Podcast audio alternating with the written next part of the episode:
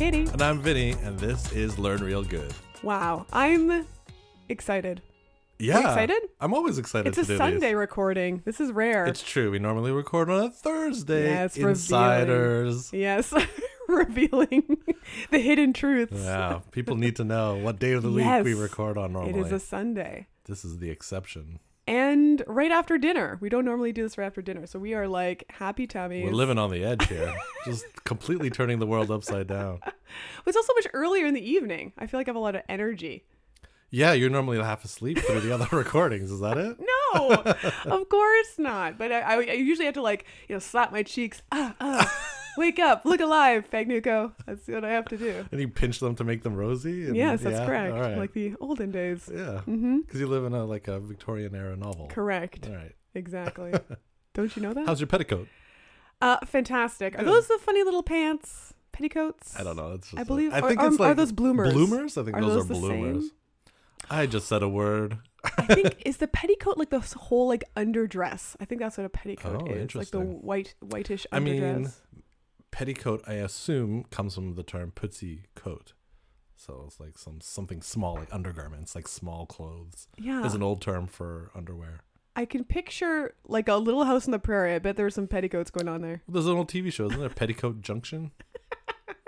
I don't know why there's a junction named after it though. It was It's about like it. yeah, it's like Boxer's Highway. Mm.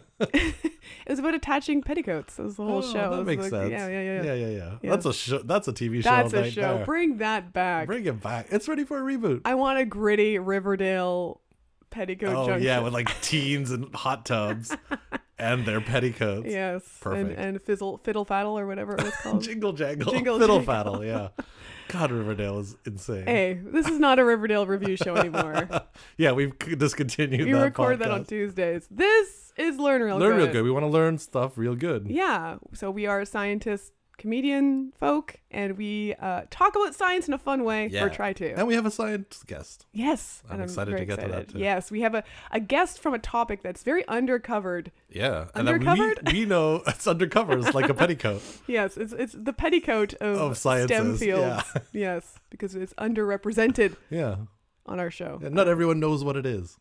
Well, no one knows because we haven't said it. Well, I like teasing. Yes, we'll look forward to that. But Yeah. we're not there yet. No, we, have science facts to share. with facts. Fun fact. Yes, which Fun we facts. don't we don't know come we don't other. have a song for this part.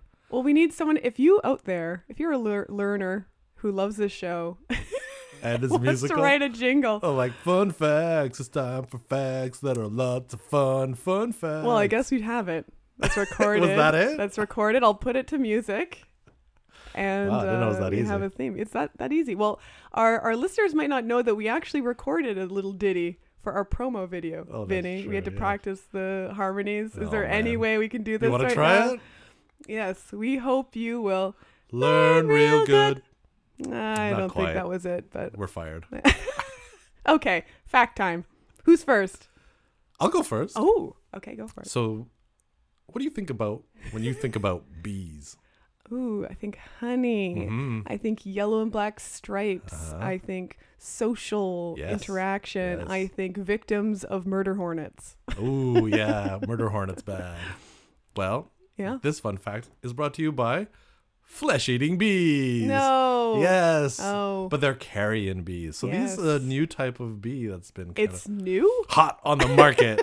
uh, it's recently being like explored and researched. Okay. So it seems to be uh, uh, it has been around for a while, but not a lot is known about it. Mm. Right. So they're basically uh, called vulture bees because they're they eat carrion. Oh They're, no.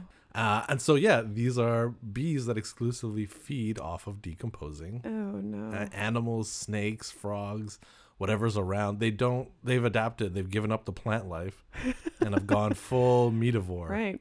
And so they're like, well, what happened? How did this happen? How Mm-hmm. did they go from plant and pollen to meat? And so basically, they didn't have to change too much. So on their legs, they still have their little pouches for carrying pollen, except for now it carries pre-chewed meat to bring back to Mm-hmm. Oh, the to the hive. Uh, and one of the more uh, what made it into the news is that they did some research into their bio, their gut biomes. Ooh. And what's interesting is that it's very, it's completely different from Hmm. a bee gut biome and very similar to a hyena or vulture gut Oh, biome. wow. So it's like high acid. It can it it will like dissolve any kind of like toxins or spoiling from the carrion. Hmm. So it protects the bee from being poisoned from eating all this dead meat. Uh, and it's like it, it's basically made to be a meat eating gut biome. meat eating bees. Now, do they make disgusting meat honey? oh no! I hope not. Real, oh, real, meaty. umami. Yikes! it's a little salt. I wonder. Maybe. I guess they have to store some kind of food. Yeah, in the hive. Is yeah, there meat, meat honey? meat honey from bee. I meat don't bees, want to vulture know. bees. This is one of those questions where I'm not gonna. Google yeah, I it. don't want the answer to Well, the vulture really bees. But yeah, so there's these bees out there, and they're like the research was done in Costa Rica, so it's a very like Central American Mm. thing. Um, and yeah, fascinating. Who knew there were bees out there, meat eating bees? Yeah, Mm, gross. kind of gross. Yeah, I like to think of them as like They seem sweet. vegetarian. Or like the picture, you ever see those pictures of bumblebees who fall asleep in flowers because they like flew around too much, and they have their butts sticking out of the flower covered in pollen. These guys do that too. You're you're you're demonizing predators Yeah. and uh, valorizing These, these herbivores. cute vulture bees with their butts, they fall asleep in a corpse with their butts sticking out covered in meat honey. Is that what you're That's romanticizing? sweet. Mm, all right. I want to know if there's meat honey. I Alright. want to know, but I don't want to know. Yeah. I don't want to see that those pictures. Well, what's your science fact? Okay. Hopefully it's less grisly. Um, is it? Yeah, I guess so. uh, we're looking at uh, uh, macrofauna Ooh, today. Macro, Whales. macrofauna? When oh, I, okay. what, what do you think of whales in terms of? I think they're great. I love them. I did say that weirdly Yeah. What do I think of them? what I wanted. You know, I've got a few notes. what do whales eat, Vinny? krill. Yeah, They love krill. right. They what, what are krill? baleen. Krill. Tiny shrimp? They're ti- tiny crustacean-y things. Crustacean y things. Yeah, yeah, sure. like like itty bitty, yeah, very tiny. very small. Very, very small. So whales eat krill, and as you can imagine, probably a lot, right? Which I do we'll Get imagine. it, we'll get into numbers now. What then? Get into the numbers. yeah. What what then do you think would be the impact of an environment where there were no whales? What do you think the impact on krill would Krill would go bananas. You they, would think so. they just blast out krill like You, like in just a bananas amount of krill. okay, you said they will blast out krill. They will. Who is? The previous generation of krill. They'd just be like, no predators, time to make babies. yeah, the krill cannon's going nuts, like Yeah. the t-shirt cannon and a hockey. That's right, Except it's more krill. Pew, more krill. Well, here's the surprising Okay. truth. It is not the case. no. When whales go bye bye, I don't know why I said that. Whale go bye-bye. Well, when whales go bye bye, krill go down. Oh. Ah, Okay. and there is a direct link. What do you Really? think? What do you think it might be? Uh, they have to like the whales give permission. There's like a form to fill yeah, out. yeah, yeah. The whales are filling out forms. Yeah. No, no, no. The krill are filling out forms. Come on, a whale's gonna fill out a form. Seriously, Vinny, how could whales be Hmm. positively influencing krill populations? Are they like stirring up food sources somehow? That's interesting. I like mean, their maybe motion. that's not like what their this presence. is about. Yeah, I would assume it has to do with like their presence increasing the amount of food available. So it is poop, Whale poop? whale poop. Whale poop. So when there's no whales, there's no whale poop, and the whale poop, We're really popping our peas on the poop. whale poop. It's hard not to. it's hard to not pop peas. Has a very, it's very necessary. So whales eat krill, and krill are really high in iron, which is sometimes a limiting uh, nutrient in ocean Mm. for for phytoplankton, which are the primary main primary producers, the primary primary producers of the ocean. Poop primary producers. Uh, no, the phytoplankton. And so phytoplankton need iron, like tiny, tiny Right. particles of iron. And the krill sort of pick that up and then hold it in their tissues. And the whales, by pooping out, yes, krill reintroduce it. So without the whales, the iron doesn't get reintroduced. correct. And you need those phytoplankton blooms because that's what the krill survive on. So love just to that. give you some numbers, I need the numbers. a numbers. blue whale can put away 16 metric tons of krill in a single day a day? which is the equivalent of 10 to 20 million calories or 30,000 Big Macs. Why is it in Big don't Mac? It's like whales are like How going. am I not going to share Yeah, I that if guess I so, have that yeah. in front of me? Wow, that's a lot of one. That's a lot of krill. Yes. Two, it's a lot of calories. Well, so that's not what they consume every day. Isn't that so what they you said go per day? no that's they could consume that many krill in a day like Okay, in a if they single wanted to. school of krill Right. well no they would eat as much as they can but they'd go weeks months with no food I see. so they suck it all up when they can Sure. Anyway so yeah so so actually you need you need need whales, whales. for krill Wow. with no no whales it, it actually hurts their prey No whales, no krill, no Yeah. krill, no whales. It's, it's a cycle. Yeah. It's a circle of life. but it's interesting because you know these predator prey dynamics are more complicated than they than they might seem This one seems pretty simple. okay i know but it's not like for the krill the whales are necessarily bad right. right? But Yeah. that, that is how we sort of when we deal with interactions in Sure. communities. We usually summarize them: is is it positive or negative, right? But it's mutual. Yeah, they they both need each other. They need each other. Oh, that's Man, like so- what a lesson. If only uh, the rest of us could realize that. If only we could be more like the whale and the krill. Yeah, Yeah, it's the title of my new album. the. David and Goliath of the ocean world. Wait, that's one way. Hmm? I was just thinking one's big and one's small. All right. I don't really know it's not really story. mutual there. They fought, didn't they? Yeah, David Was there a the Goliath. slingshot involved? Correct. Yeah. Okay. okay, maybe we'll talk about this after. All right, we'll talk about David Goliath. That's our other podcast, biblical meta- metaphors. we have a real Goliath with us today Good in one. terms Nice. of influence in the geology world. Is it time to get to our guest? yes, please. Okay. Well, I am honored to introduce our guest today, Meghomita Das. They are a PhD candidate in the Earth and Planetary Sciences Department at McGill University. Her research involves looking at rocks for signatures of ancient earthquakes in order to understand how earthquakes form and move from deep in the crust to the surface. She wants to take her research further and see its application in science based policymaking. Meghomita loves talking about food and will be ready to drop random recommendations for places to eat. She also likes baking, painting, petting all the dogs she meets, and recently started crocheting. Please join me in welcoming Meghomita Das. Hello. Thanks Welcome. for having me. Welcome. Thank you so much for being here. It's a pleasure. I love the I loved I loved all the facts that we just discussed. Thank you. Yeah. Thank you. We try. Hopefully, some of them were factual. Wait, you were making yourself? Why don't- no. Um. Yeah. So I'm I'm very Yes. excited about this. Yeah, we, we I think this is our first geologist. Uh. Well, we had someone who dealt with glaciers. and Glaciers, that's true. A geological background. Our So okay, this is our second geologist. But we're, we're There, there, there is a there is a whole distinction between rock people and ice people. Yeah, yeah, I could see that. I could see that. is it like a big rift? Oh, come on. That you have? geology I mean, puns. I don't think it's a big rift, but it's like uh, every. I think in September there is a Twitter contest called Mineral Cup, where you pit each mineral against each other, and ice keeps winning, and everyone is like, "Ice is not a mineral," and it's like a huge. I love it. I love Mineral Cup. I I Yeah. love that there's this feud. Yeah. Well, ice is not a mineral. Yeah. Yeah, but then it it kind of is, but then that makes water lava, like the equivalent Yeah. of lava. It's it's like a whole. None of this makes yeah. sense. Yeah, I'm frustrated yeah. for you. I mean, after a certain number of wins, they should retire ice and see like who's next. Yeah, right. Give someone else a chance. Yeah, it's all uh, topsy turvy at that Yeah. cup. Yeah. My money's on zinc. All right. Well, I being from Sudbury, I have to go for nickel. Sorry. That's actually a separate cup. That's an element cup. Oh.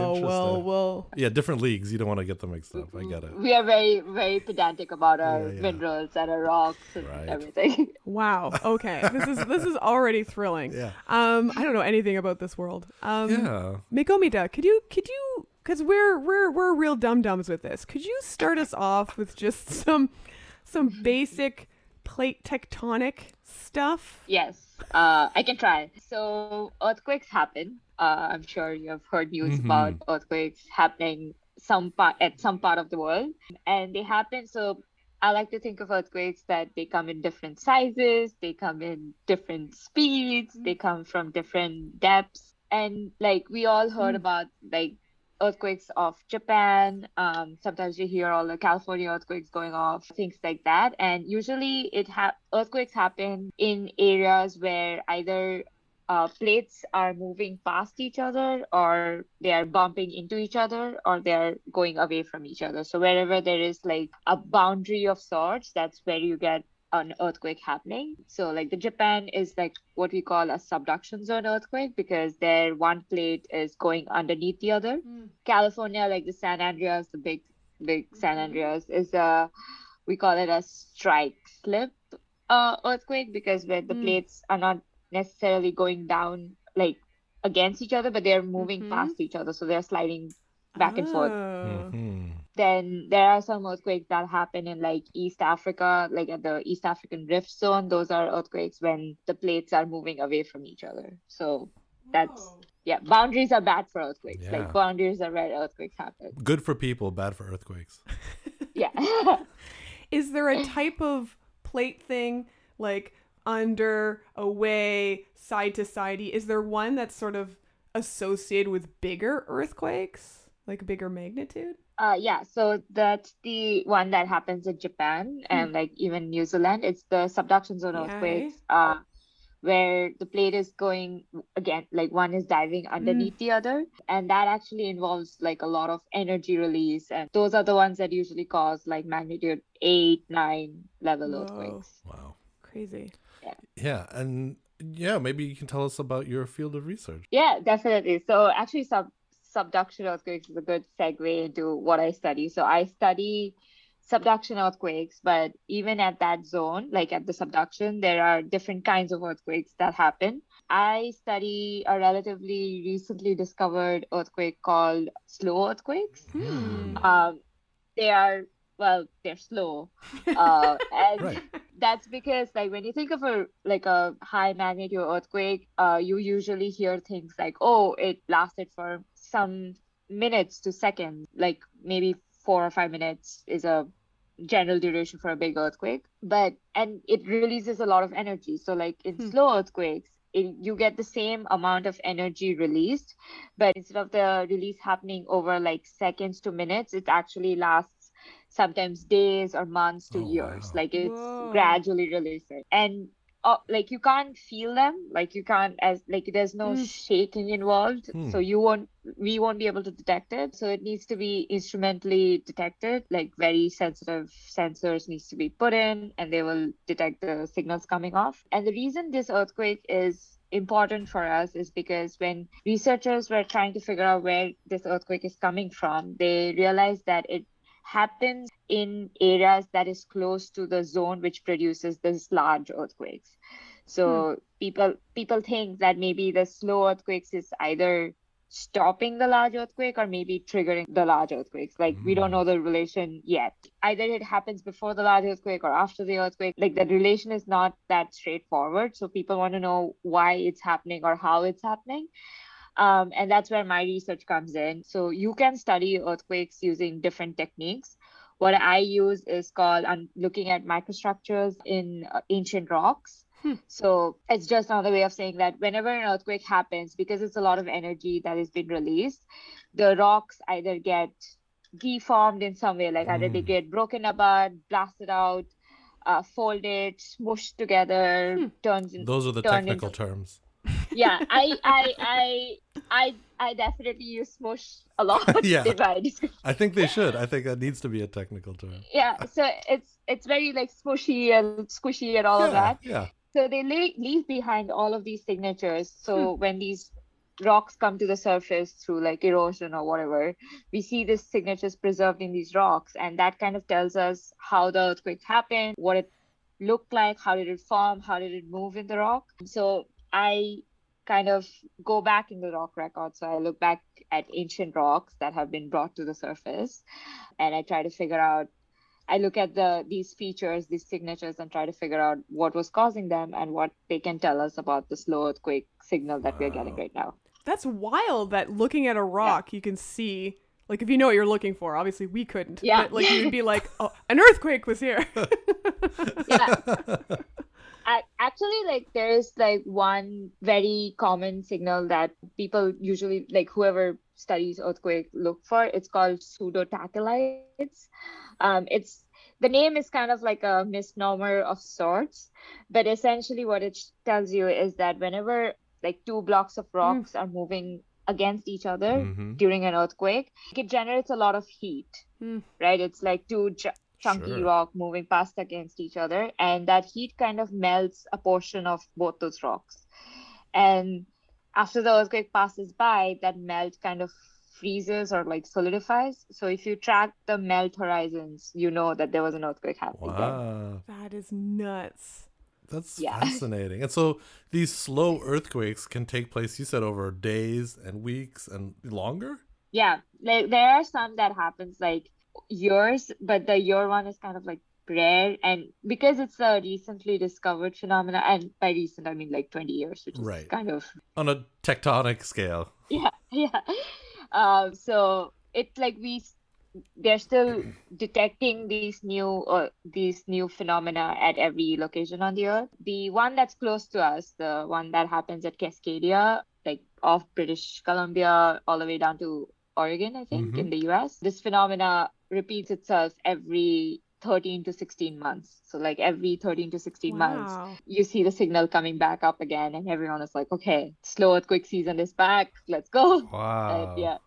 What a strange cycle. Wild. Yeah. So so how do slow earthquakes sort of influence the rock or or the plates? Yeah, are Because they they're- being melted slowly when they squish against each other? That's actually a really good question that kind of like what my research is centered around is because like if you're talking about fast earthquakes that is like capable of melting rocks, you can see the melted rocks. Mhm. If it is so slow that you're not going to see anything, you will see a regular rock. Right. slow earthquake is kind of in between. So in nature it's like hard to study this like nature functions in the in between but it's like hard to understand the in between processes. We always like think of end member processes uh where slow earthquake is like bang in the center you have to figure it out. Hmm. so the idea behind it, like generally what people are assuming is that because they have the same characteristics as a regular earthquake, maybe it is deforming like a regular Hmm. earthquake. It's just that instead of going Hmm. at a speed of seconds, it is getting arrested in some way. Like something is stopping it like a roadblock. So our job is to figure out what that roadblock is and how it's interacting with the earthquake. That's fascinating. So Mikomita, if I had two rocks, okay, Which you do. I I don't, so you don't have to worry about this actually happening. But if I had two rocks and one had been affected by a slow earthquakes over years, and the other one just experienced like an eight point two intense fast earthquake, would they look different to you? Theoretically, yes. Uh, if you if it's a if it's a fresh sample, I I assume because again, like even with fast earthquakes, they once they come to the surface, they like get affected by like other processes. So Hmm. it's like hard to hard to like unravel each of those episodes out and go back to what it what caused it. But I'm guessing like a magnitude 8.2, like it won't be a rock, it would be a powder. at Right. point. Yeah. Like so you just get pebbles. I went too big. Yeah, I you went, went too big. You went too big. and so, are these rocks identifiable like visually, or is it chemistry, like some Mm. chemical signatures? It's actually a bit of both. So like we do go for visual cues because when you're out on field, you need like visual cues to see which one to sample. But at the end, you're you're still gonna bring it in. You're gonna see it in lab. Like we make these things called thin sections. So essentially, we slice the rock really really thin, like 0.03 millimeter Wow. thick. Make a slide out of it. We put it under the microscope, and we see how those individual crystals were deforming uh how the like if there's something like iron that uh Katie mentioned in the the Yes. fact it's like iron and there are iron moves around in like earth systems like you get iron deposits in the ocean like subduction zone because it's like deep in the ocean sometimes there are like iron rich fluids coming in so you want to see how that iron is moving around and how it's forming certain minerals and like not forming the other kind so geology is a subject where you use all the sciences Right. to like figure out mm-hmm. what's going on. So my project relies mostly with like physics input, like the mechanics of stuff, as well as like the chemical Right. nature of it as well. So I guess my immediately my question is, how do you cut rocks that thin? how like what's the process? I'm like I'm fascinated just by the the tool that must be involved. It's actually pretty cool. Like it, it's one of those like I don't use power tools at home, but I get to use it for my work. Sure. It's like this industrial diamond impregnated rock saw, we call it. So there's like a well, a saw, circular saw, Whoa. uh, and it has like water jets, a water jet shooting water into it because, or else it will flame up. And you hold the piece of rock that you collected from field, you like hold it like you need a really good grip, and it just like cuts like butter because it's like wow. rotating very fast Wow. and once you make so you get chips like that like you get a decent amount of chip size um we send it because i have to like study so many rocks we send it to like an external agency who Sure. grinds it down but the idea is that then you keep uh like it's like how you do sandpaper stuff like how you Okay. sandpaper it down but Mhm. instead of sandpaper, we usually use this thing called carborundum powder. It's like tiny gritty material at different Wow. sizes, and you keep um, Polishing? polishing it over. Wow. Yeah, yeah. That's fascinating. Yeah, no kidding. Now, let's be honest, Mikombeda, you've put some stuff in this saw to see will it cut. What's the coolest thing you've snuck in this saw? Let's be honest. On the DL, what did you slip in this rock saw? I think I think this well, it wasn't on pur- purpose because like I like when I collected on field, it looked like a rock that was cut, and I was like, all right, cool, like this holding together, I can get a grip on it, I can cut it, and uh, someone had told me like not to cut that rock because they felt like something was off about it, Oh, and I, no. I, Oh, I was like, okay, uh, so I was like. Fine, if it's off, I will figure it out once I cut it open. Sure. So, so That's a good I- it was- scientist. yeah, like I need to just cut it open. So like I kind of like went for it and imme- like even when it touched the blade, it immediately disintegrated. Like there were like shards flying out. Um, and what happened that I didn't realize was that the rock was this sediment rich rock and it wasn't it looked compact like it looked like it was a hefty Ah. piece of rock but it wasn't attached together Oh, properly naturally no. And it was like sparks. I was like, Wow. okay. I got, I, I was like, all right, Wow, a sneaky bad rock. yeah, A trap rock. yeah, A phony rock. Yeah, Beware just- those faux rocks. With those exploding yeah. rocks. It, it, was, it wasn't, it wasn't fun. And then the other thing, like, because it's like such a high speed blade, uh, we all always wear PPEs, and like I wear glasses on top of glasses. Like Yeah. I have a safety glass on top of my regular glass. Um, and yeah, like I, I got so scared I, I ran out of the rock so I was like, oh my god, this is like shooting rocks. yeah, Yeah, who who knew it was so dangerous? Cutting rocks? I feel like, yeah, it's dangerous. Yeah, that Yeah. sounds It dangerous. sounds dangerous. Okay, so so say Mikombita, you're you're you're arriving at a site, and you've been you've been told an earth earthquakes have happened here. Like, how do you go about like narrowing down? Oh, are these on land or underwater or like I guess both? So regarding uh, Vinny's question as to whether these are rocks underwater or like rocks on the surface, the question is they were under the water at Oh, I one guess that makes sense.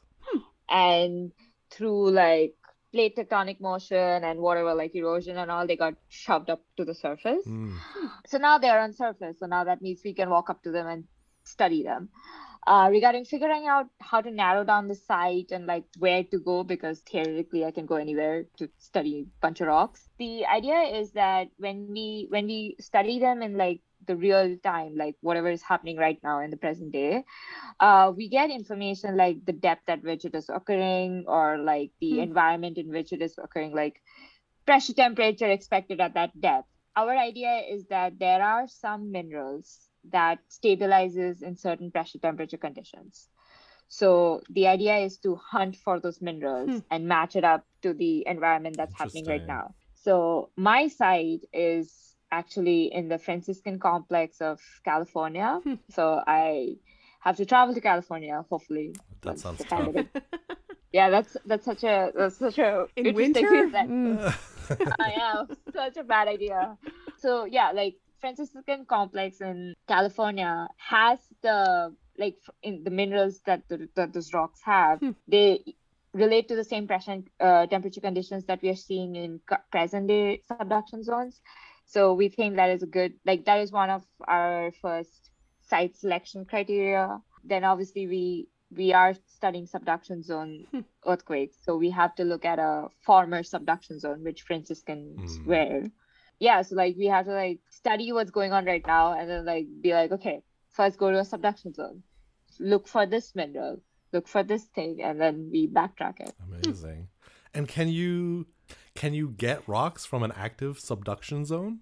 Um, yeah, but it's like very depth limited. So like in Japan, um, because the earthquakes happen like at a shallower level, which is why the devastation is so impactful. Mm. They send out these uh, research expedition crews where they drill down to the trench or where the two plates are meeting and they sample these cores like cores of sediments and once you get the core you can study like where the fault was cutting through and you can figure it out Amazing. but the earthquake that i'm studying it happens like around like 30 to 45 kilometer depth which is we can't drill that No. deep so we have to rely on like older rocks that have been brought to the surface Wow. Whoa.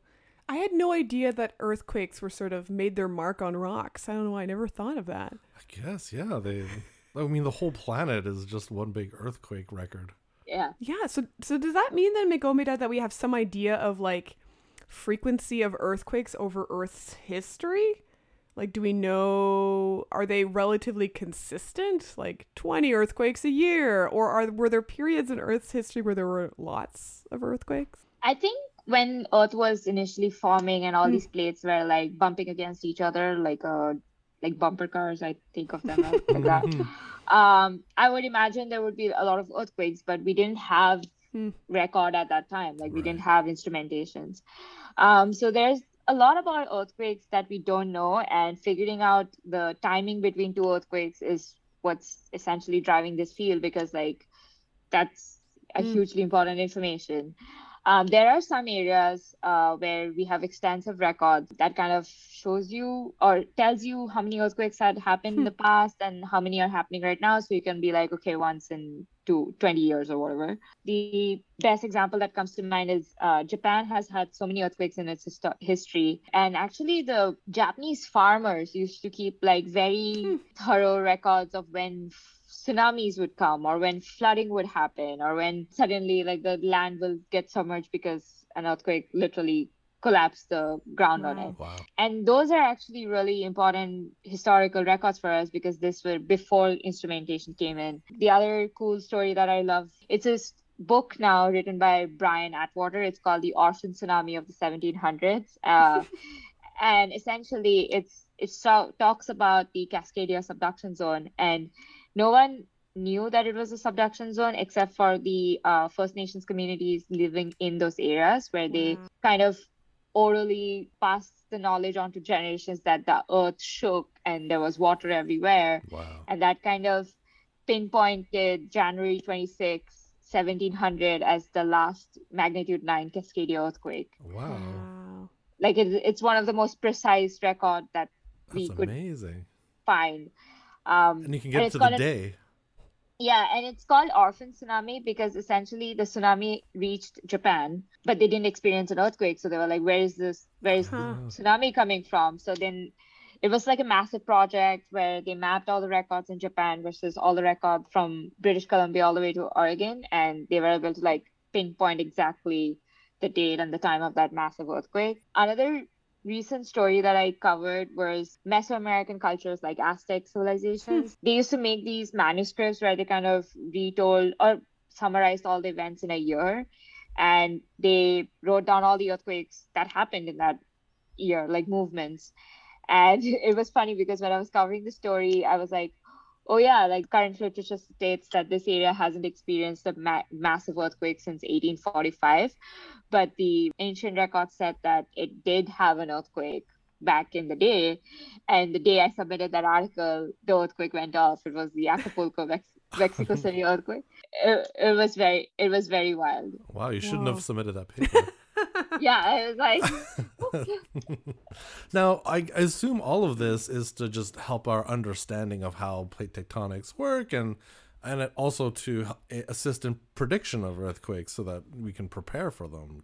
Yeah? i think the biggest thing biggest message in earthquake science is that we cannot predict earthquakes right now if Sure. someone tells you that they can i would I would No, totally doubt.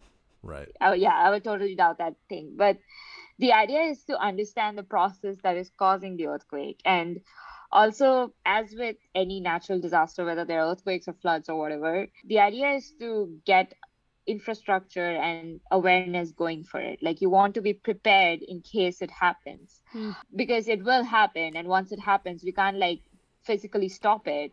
So the idea is to like brace yourself for it. Um, Hmm. And that's What where if we could stop it? I mean, that would be wild. Like it would be like literally like some sci-fi like Yeah. I'm gonna try. San Andreas movie. Yeah. Yeah, just punch the earth. yeah. Is there any good good thing about earthquakes? Like, do they create? Min- I don't know anything about this. Is there any good side effect of earthquakes? The way I think about it is that earthquakes kind of tells us that the earth is still alive Hmm. because it tells you that the plate tectonic forces are working. It tells you that the mantle on which the plates are floating is still churning and like the core is working and everything is good. Like when it's not a dying planet yet, like not Mm. atmospherically, but like geologically, it's Right. not dead Right, dead yet. right. The other reason why earthquakes are kind of important is because it actually helps the mobilization of certain elements through the Hmm. Surface to the earth because it's all part of it's all connected like carbon cycles going through the earth coming back up nutrient cycles all of them are linked through some Right. sort of earth movement so i would say earthquakes are terrifying like as human civilizations go Sure. because they're devastating but like it's also a sign of a very active planet that Hmm. you're we're still in a very active rock i would say Yeah.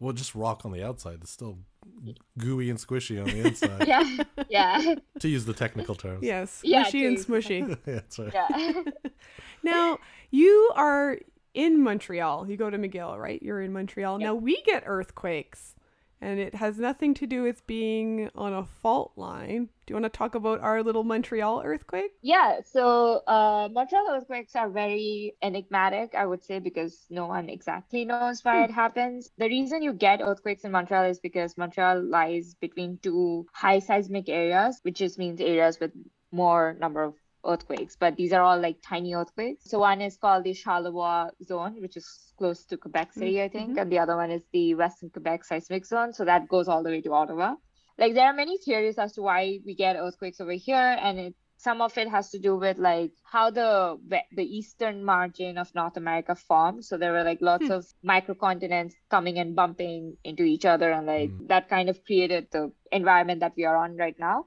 and it's just like maybe that some of those attachment lines kind of got reactivated as fault lines and that kind of causes those minor movements but yeah like there's no one answer as to why we have these things we just know that these areas have those attachment zones Hmm. so relatively they would be a good location to have an earthquake Wow. And but we don't get big ones. We, they're usually a maximum three and a half, right? yeah like you won't like unless i know i'm an earth- earthquake scientist and i'm supposed to feel earthquakes i'm really bad at feeling earthquakes like Me too. I'm Like, bad I- with them. I like I wake up in the news, uh, wake up in the morning and read the news, and it's like, oh, there was an earthquake. I'm like, really? Like, Yeah. Yeah, they're so Because- tiny here. yeah, like I think my supervisor kind of describes uh, magnitude four as like a truck moving by, and I'm like, that's hard to pick up in Montreal where there's so many Because trucks. there are a lot of trucks here. There Yeah. was there was like a not big, but a bigger one like 10 years ago and I remember waking up in the middle of the night. Uh, I, I think it was about 10 years ago. And, I- and it was Yeah, like yeah, yeah. midnight or something. You you'd probably know better. Um, but I remember thinking cuz it did wake me up and I was like, "Oh no, they're they're mining again." Because I grew up in a mining town where it was pretty common that in the middle of the night there'd be blasting of rock and it would feel like a little baby earthquake. So I thought it was that. I was just like in my childhood bedroom and I'm like, "Oh, they're just blasting." But then it wouldn't stop. And I was like, "What is happening?" You're like you thought you were in Sudbury, but Well, I you were in Montreal. I just forgot. Like, I was like, Right. "Oh, it's just blasting," because I'd never Right. experienced an earthquake, don't have and then I had here. to Google it, and it was an earthquake. wow. I think the one that you're talking about was uh, like the magnitude five that kind of affected Yeah. Ottawa as well. Like it was it was a higher one. Not exactly Montreal, but like some towns like north or south of it kind of experienced the magnitude six point two earthquake, which is like a Whoa. which That's a good one. pretty decent sized earthquake. Yeah, and there were like reports of chimneys breaking down and all of that. We have like I don't want to experience a magnitude six earthquake, but yeah, like it's not out of the realm of possibilities. That's a that's a good level. That's a good level of it. Like five is good. Like oh yeah, earthquake, awesome. And then once it gets higher, like oh this is damaging. This is not cool anymore. yeah, like That's it- what I would say. the the line is very fine between like Sure. Oh this this is a rad earthquake versus Yeah. Yeah. oh my god we are dying. Yeah, the line between rad earthquake and bad earthquake is Rad pretty- and bad. the rad. That's my scale of earthquake. Mm. Yeah. Rad, bad, and then sad. That's just it's so Oh, bad Yeah. that it's yeah. sad. Yeah, yeah, That's the scale. That's what the scale should be. Rad, bad, sad. sad. Yeah, Yeah. not not not Richter scale. Not Richter. That's I've like- got a new scale. I've got a new Three, scale. just three. Just three modes. Yeah. Rad, Yeah. rad. Last night there was a rad earthquake. Oh, there was a bad earthquake. Oh, sad, earthquake. Oh, but really sad. Yeah. Really sad. So, how did you get into earthquakes, Meghomita? Tell us about your your history of of loving Yeah. geology. That's actually okay. So this is like story time, but Yeah. uh, my dad is a civil engineer, and Oh, cool. um, back in I think 2002, he was kind of posted in Western India, which ex- right after it experienced the 2001 Bhuj earthquake. It was an earthquake that came out of nowhere, so no one was prepared for it, and it had a lot of Mm. devastation. And my dad's company was tasked with uh, reconstructing all the water pipelines in those cities to restart the water treatment Wow. plants and everything. So I used to go and visit him when he was posted there for vacation. That city still has buildings that might be Oh, wow. tilted. Like if you stand stand at the at the ground, you can see like a slight tilt to it. And yeah, like I saw the devastating effects like the aftermath of those earthquakes and since then that city has had the most intensive amount of like earthquake proof Wow. engineering happen there was a hospital that totally got devastated during the earthquake like there was lots of casualties but now that hospital is rebuilt to withstand a magnitude 8 earthquake so i think that was my first introduction to earthquakes and then like i am from india so i lived next to himalayas Mm. pretty much all the time like you can't Nice. ignore the himalayas no, they seem Uh, unignorable. yeah, they're kind of kind of big. Those areas also have a lot of earthquakes, and my whole idea was that India is a very populated country. The area that surrounds Himalayas is very densely populated. Hmm. So like even when the 2015 Nepal earthquake happened, there was like a huge amount of devastation. So like Mm. I wanted to know what was causing it, why it was happening, or like how we could come up with policies or like come up with strategies to like combat it or like to to deal with it so that we don't have to lose that many lives or anything. Right. So yeah, that's that's how I started probing into earthquakes. Amazing. Wow, that's amazing. It is fascinating. Yeah, you're surrounded by it. Yeah. And, you, and like you, you had firsthand family knowledge Mhm. and having to deal with it. Yeah. it. That's incredible. Definitely. And so, is it living up to your expectations? It is actually like during my master's project, I actually went back to the area that my dad was posted in. But I went back like after 15 years, he was po- like it was it, there was a time gap, and it felt good to like go back to that area and see the progress that was Mhm. made and like restudy the things that my dad did. But like his company was not directly related to like earthquake research, but they had to like deal with fault lines during reconstruction. So it felt good. And again, like because this whole field is new, and even the thing that I'm studying right now was like discovered 20 years ago, Sure. literally. It's like anything is a new discovery it's like every Right. little little piece of information means a lot and i think that's fascinating it's like every day you get a new puzzle piece to this Hmm. whole earthquake thing So I know we can't predict earthquakes. You made that very clear. If anyone claims is No, a a fraud. shyster. A fraud. yeah definitely But are there sometimes signs? Because you mentioned like earthquakes when no one saw it coming. So are there t- like are there s- occasionally sometimes signs, and what would those signs be that an earthquake is is a coming? for earthquakes itself like even with the current system of like early warning systems that we have like california just deployed one hmm. recently it's like you will get maybe like one minute to 45 seconds of Heads up. Wow. yeah Okay. before it hits you and you have to be in what we call the goldilocks zone because if you are very close to the epicenter then the system can't function because it's too soon Right. if you're too far away then you don't need the alert so you Hmm. need to be in the proper Right. goldilocks zone and the idea of the earthquake early warning system is to encourage you to take cover so go under the desk go under a hard surface protect your head pr- and hold on like that's that's the protocol so 45 seconds is all max that you can get Hmm. to take like immediate action for tsunamis however there is a way to tell is that if the ocean starts retreating like you can see the Hmm. water moving away they ask you to move to higher ground because then you can like cancel out the high waves coming in. But yeah like there are all these studies where there are like people are looking at how the uh, there are vibrations associated with earthquakes that are picked up by animals and they're more sensitive Hmm. to it. And they Right. they start you know running away. Like they can tell and they have this intuition to like run away from that area. And again like it's all new. Like we have to like understand animal behavior or like what that vibration actually means to them and why can't we detect it or how can we Right. detect it. Prediction is a very it's a very difficult um Mm. thing Have you tried deploying dog as like all over the place? Just carpet the whole area with dogs. yeah like just have the like all the dog stationed on the plate yeah, dog and, like, stations. This dog is what I want. yeah. Yeah. Like we don't need such, but yeah. I mean, the whole reason prediction is like people want to predict earthquakes. Like that's Right. where we are going for, and like Yeah. the uh, one way rather to not predict but forecast is to figure out how many times an earthquake has happened in the same area. So like Right. for Japan, it's like okay, they get one earthquake every like four or five years. San Andreas goes off whatever year, so you can track that. You can increase your emergency services. Be like, okay, we are prepared for it. But again, like it's it's a natural process, so no matter how many times you try to tame it, it's gonna do its own thing. It's wild, so you Can't stop you- nature. yeah, like you can be on alert. You can be on like a higher level of alert if you're like closing in on that on that date. But again, like it can happen today, it can happen tomorrow, it can happen in Mm. like 50 Right. years. Now, you mentioned in your bio that you want to take your research and have it affect policymaking.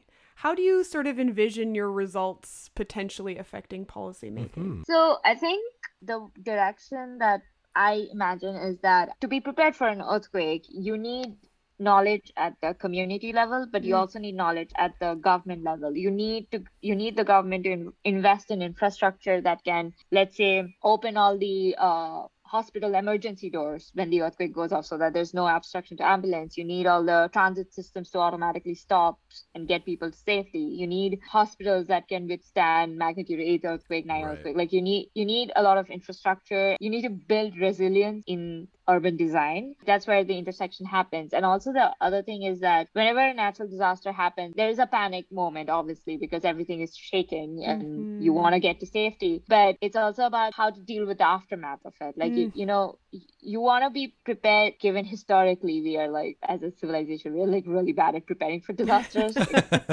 Sometimes we cause them.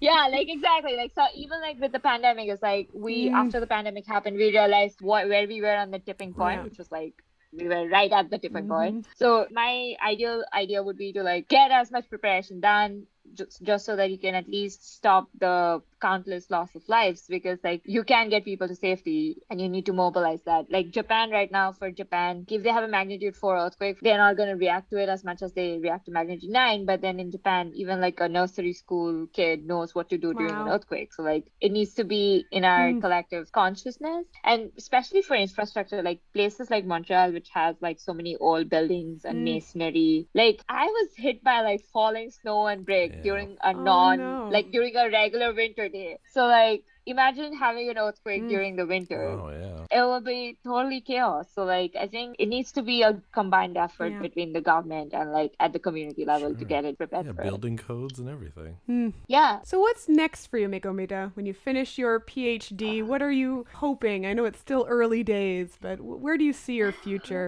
I so when I first started my PhD, I naively wanted to be a professor, uh, have my lab, mentor students, and all We're that. all there. Yeah, and very quickly I realized that I can barely keep a schedule for myself, let alone mentoring other Yeah, students. hard. Like that's too much. Uh, I think the stakes are high for that one. So right now I'm trying to like uh, look at options of transitioning into like a more um, science policy based Mhm. career and my interest is not just hazard communications and building resilient cities but i also want to look at how to make the research ecosystem more supportive Hmm. there needs to be some change like as as part of been in the academia and also from a science field, which is very like it's not that diverse as the other Sure. STEM fields. Okay. I feel like there needs to be some changes at the academic, like within the academic ecosystem that needs to be instituted, like it needs to be legislated. So I'm trying to go in that direction. Mhm. It's a big Yeah. TBD at this point, but yeah, that's what I want to do. So if you had like a magic wand and could pass legislation, what would be something that like is a, would be a priority for you? Like what's something you're like, oh, this really needs to change? So if I were to magically manifest uh, Yeah.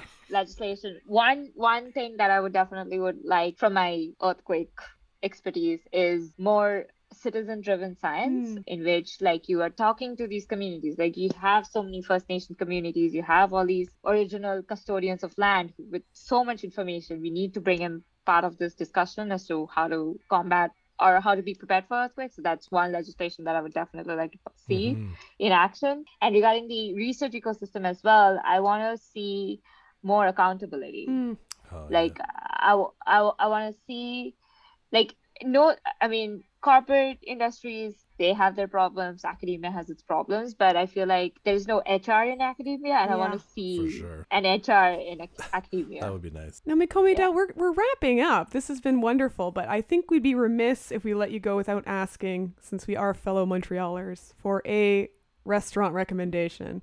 What is your What is your restaurant recommendation for us? What what cuisine are we talking about? maybe just give us three Ooh, three okay. dining experiences that people should go. Okay, so one of them is quite recent and it pleasantly surprised me. Uh, so there's this restaurant called Le Super Qualité. Uh, it's in Belanger. It's run by I think a trio of French Quebecois people. Uh-huh. Like they went to India, they did like a deep dive in it, and their Indian food is amazing. Ooh, love Indian food. Cannot recommend it enough. And every every month, I think they do like they showcase cuisines from a different state in Oh, India, which is cool. very cool for me because like I miss my state food. So that I would definitely recommend. The other recommendation I would have is if you're in for pho, uh, there is this place called Pho Lien. Oh uh, It's in Côte-des-Neiges. It's I've heard of it's it. amazing. Cannot recommend it enough. And uh, recently, I got my so I found the restaurant. Then I shared it with my lab mate, and now she orders from them every every week almost. Nice. It's called Dawa. It's on Sherbrooke. It's like Korean fried chicken. Yes, it is. Oh, I you love that Dawa, place. Yes. It's so good. There's so we're And- spoiled for Korean fried chicken here in NDG. It's pretty great. and the other restaurant that I kind of want to shout out to because I love the owners. They're so cute. It's called East Africa. It's also in NDG. It's an Ethiopian restaurant. Ooh, how have Um, you not gone there? they open like I think you need to reserve or let them know that you're coming Okay. because they open based on like the uh, amount of tickets they get. Okay. And that food is oh my god! Like I inhaled that food. It was so fast. Like I, it was gone from my plate. well, that's a good review. Yeah, that sounds that sounds Yeah. amazing. it's right on Sherbrooke, but like Perfect. on the one oh of one oh of Yeah. five line. Well, this is good stuff. Why don't we ask this some more guys? She mentioned in her bio. She's I restaurant know. I'm just gonna ask this from now on from everybody. It's like a side project that I'm kind of working Ooh. on because like I love food and I'm trying to create this interactive map which is called Meghost Records. Yes. of all the places that I've been. So I don't know when it's gonna launch, but I'm gonna make it happen Well- because I love this city and its food. Yeah. Ah, you have your first subscribers right here. We're we're cut from the same cloth. Yeah. Yes.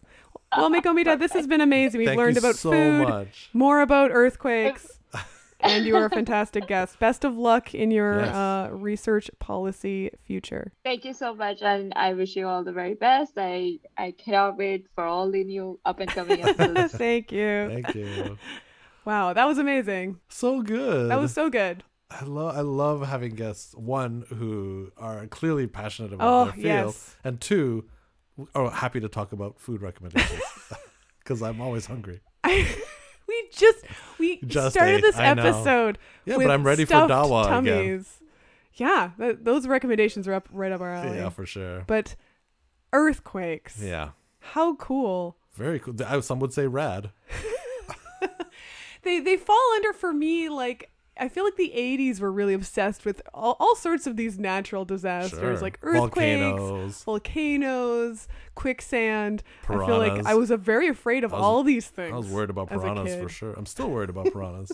it's not a very realistic I can- fear. Fear doesn't need to be rational. That's my Mm, motto. And that's a good point. Yeah, But yeah, this is a good one. that was that was a lot of fun. Wow, yeah. I wish I knew more about geology. That's that's something that's it should be I don't know why it's not considered with the other sciences. Like we should all take a geology class in high school and in I do remember learning about subduction and Very little, but like I, I learned, and I think I've mentioned this on the show before, but I taught a class on the evolving Earth at McGill, Mm. um, and I taught the biology portion, but there's someone who taught the geology portion, and the whole time I'm like, wait, so that's why this happens, you know, how rivers are formed, and that influences is obviously yeah. biology, but it's like geology influences everything else too, and the fact that we don't learn it alongside it seems so silly. It's amazing. I mean, even you know the astronomy part of affecting like our Earth, like the Mm. Right. moon and the sun, and Yes. seasons, Mm. and the, all of these things are factors on what goes on on our planet. There's so many Yeah. interconnected sciences and disciplines, like you know, uh, having to do the chemistry part, so Yeah. understand the geology. Exactly. It's all it's all one. It's all connected. it's all connected. We're all one. That's the message today. All right. Well, Yeah. Vinny, do you want to send everyone out on our socials? Yeah, if you're interested in following us on social media, you can check us out at LRG Pod. That's LRG Pod on Facebook, Twitter, and Instagram. And if you're interested in being a guest, or maybe you know someone who would be a great guest for us, you can have them email us at learnrealgoodpodcast at gmail.com. That's learnrealgoodpodcast at gmail.com. All right. Well, that's it for us this week. Thank you, Vinny. Thank you, Katie. Thank you, Meghomita. Thank And- you for listening. Yeah, thank you, listeners. We love Yeah. you. And if you do feel like helping us yes. out, please leave us a little review, uh, put some stars in there. I'll leave in a text review saying that, hey, you guys sound great. That's enough for us. All right. Good night, folks. Good night.